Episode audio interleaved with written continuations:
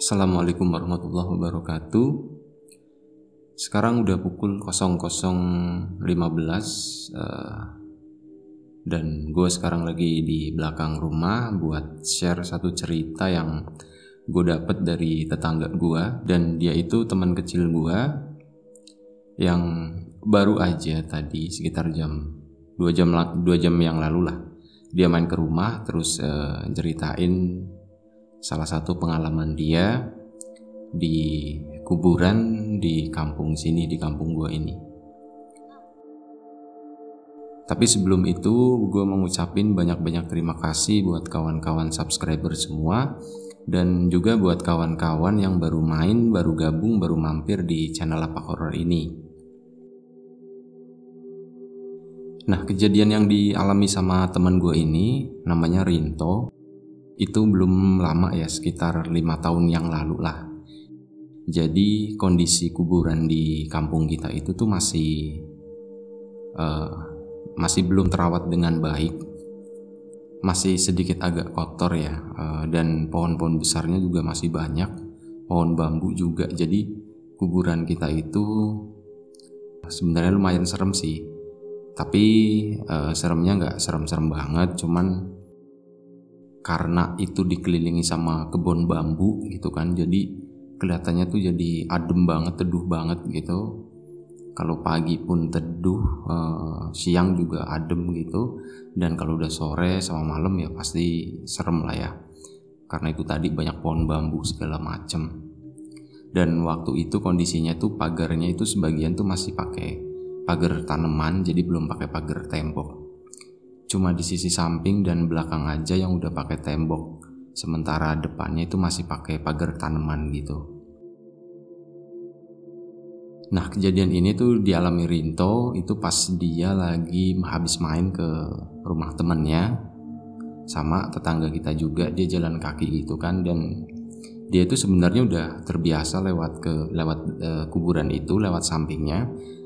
Jadi di samping kuburan itu ada jalan setapak yang mungkin cuman bisa dilalui pakai sepeda motor ya. Jalan kecil lah, sekitar 2 meter kali lebarnya itu. Nah, di sisi jalan itu tembok ini, tembok samping kuburan itu tingginya kurang lebih sedada orang dewasa segitu. Nah, suatu malam si Rinto itu lewat ke situ habis pulang dari rumah temennya. Pas berangkatnya sih aman-aman aja. Dia pergi tuh habis maghrib dan baru pulang agak maleman ya, sekitar jam 10-an. Dia pulang jalan kaki lewat situ. Sebelum-sebelumnya juga udah sering lewat situ, gak ada apa-apa. Cuman malam itu entah kenapa, itu tiba-tiba dia lewat di situ itu, dan dia nengok ke arah pagar guguran itu. Dia tuh ngelihat ada sosok pocong itu di samping dia gitu. Sambil jalan, si pocong itu tuh ngikutin. Cuman pas awal-awal sih Rinto nggak ini ya, dia nggak nengok dan ngeliatin itunya nggak. Dia cuman ngerasa aja dari samping mata dia, oh ini kok ada yang ngikutin gitu di sampingnya gitu. Jadi cuman antara dia dan pocong itu batasnya cuman pagar kuburan itu. Nah, dia berhenti kan, si itunya ikut berhenti. Dia maju, si itunya ikut maju. Dia mundur, itunya ikut mundur. Akhirnya dia nengokan, dan itu ternyata benar, itu tuh pocong di samping dia yang ngikutin dia. Kalau maju pocongnya maju, mundur pocongnya mundur gitu kan. Akhirnya udah, dia lari kan dari situ. Dia ketakutan, lari. Udah tuh malam itu ceritanya cuma segitu. Nah, ada lagi, nggak cuman itu ternyata. Pas beberapa harinya gitu kan, dia balik lagi lewat situ karena udah terbiasa sih ya. Jadi dia emang sering lewat situ. Yang kemarin tuh udah lupa lah. Nah, yang kali ini tuh lebih parah lagi, lebih serem ya kalau menurut gua sih.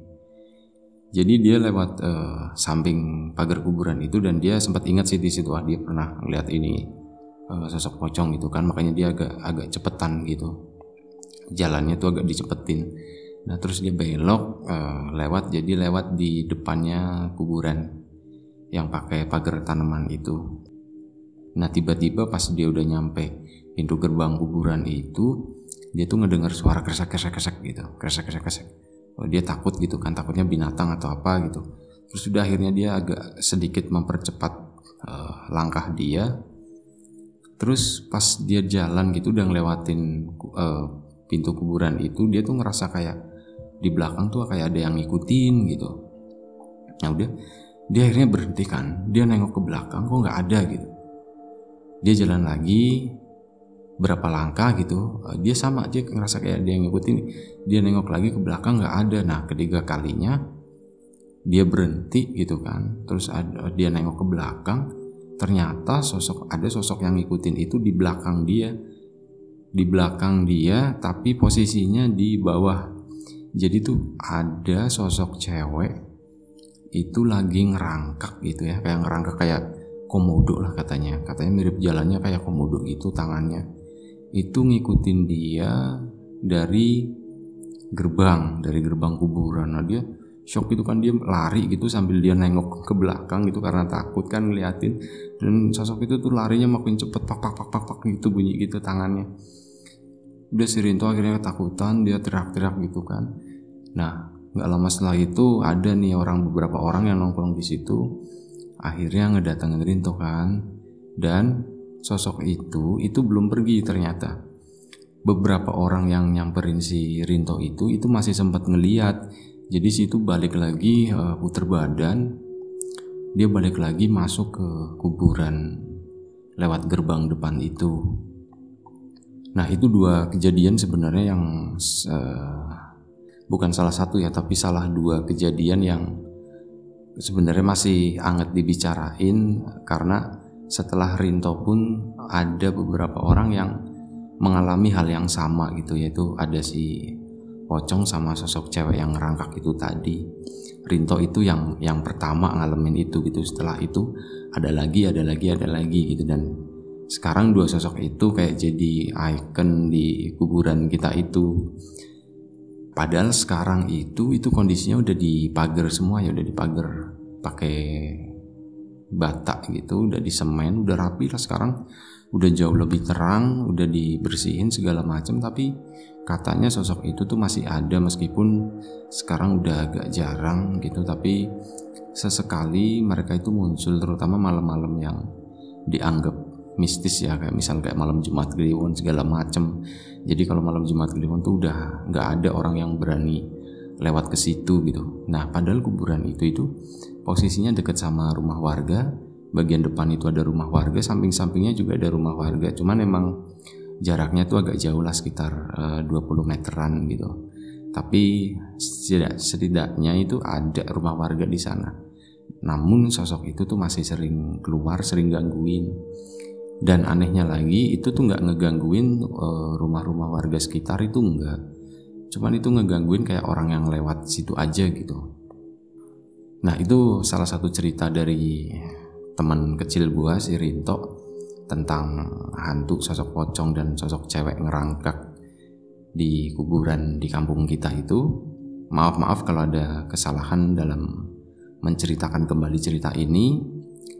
Sebelum gue tutup, gue ucapin banyak-banyak terima kasih buat kawan-kawan yang udah mau ngedengerin dan mau nonton video ini.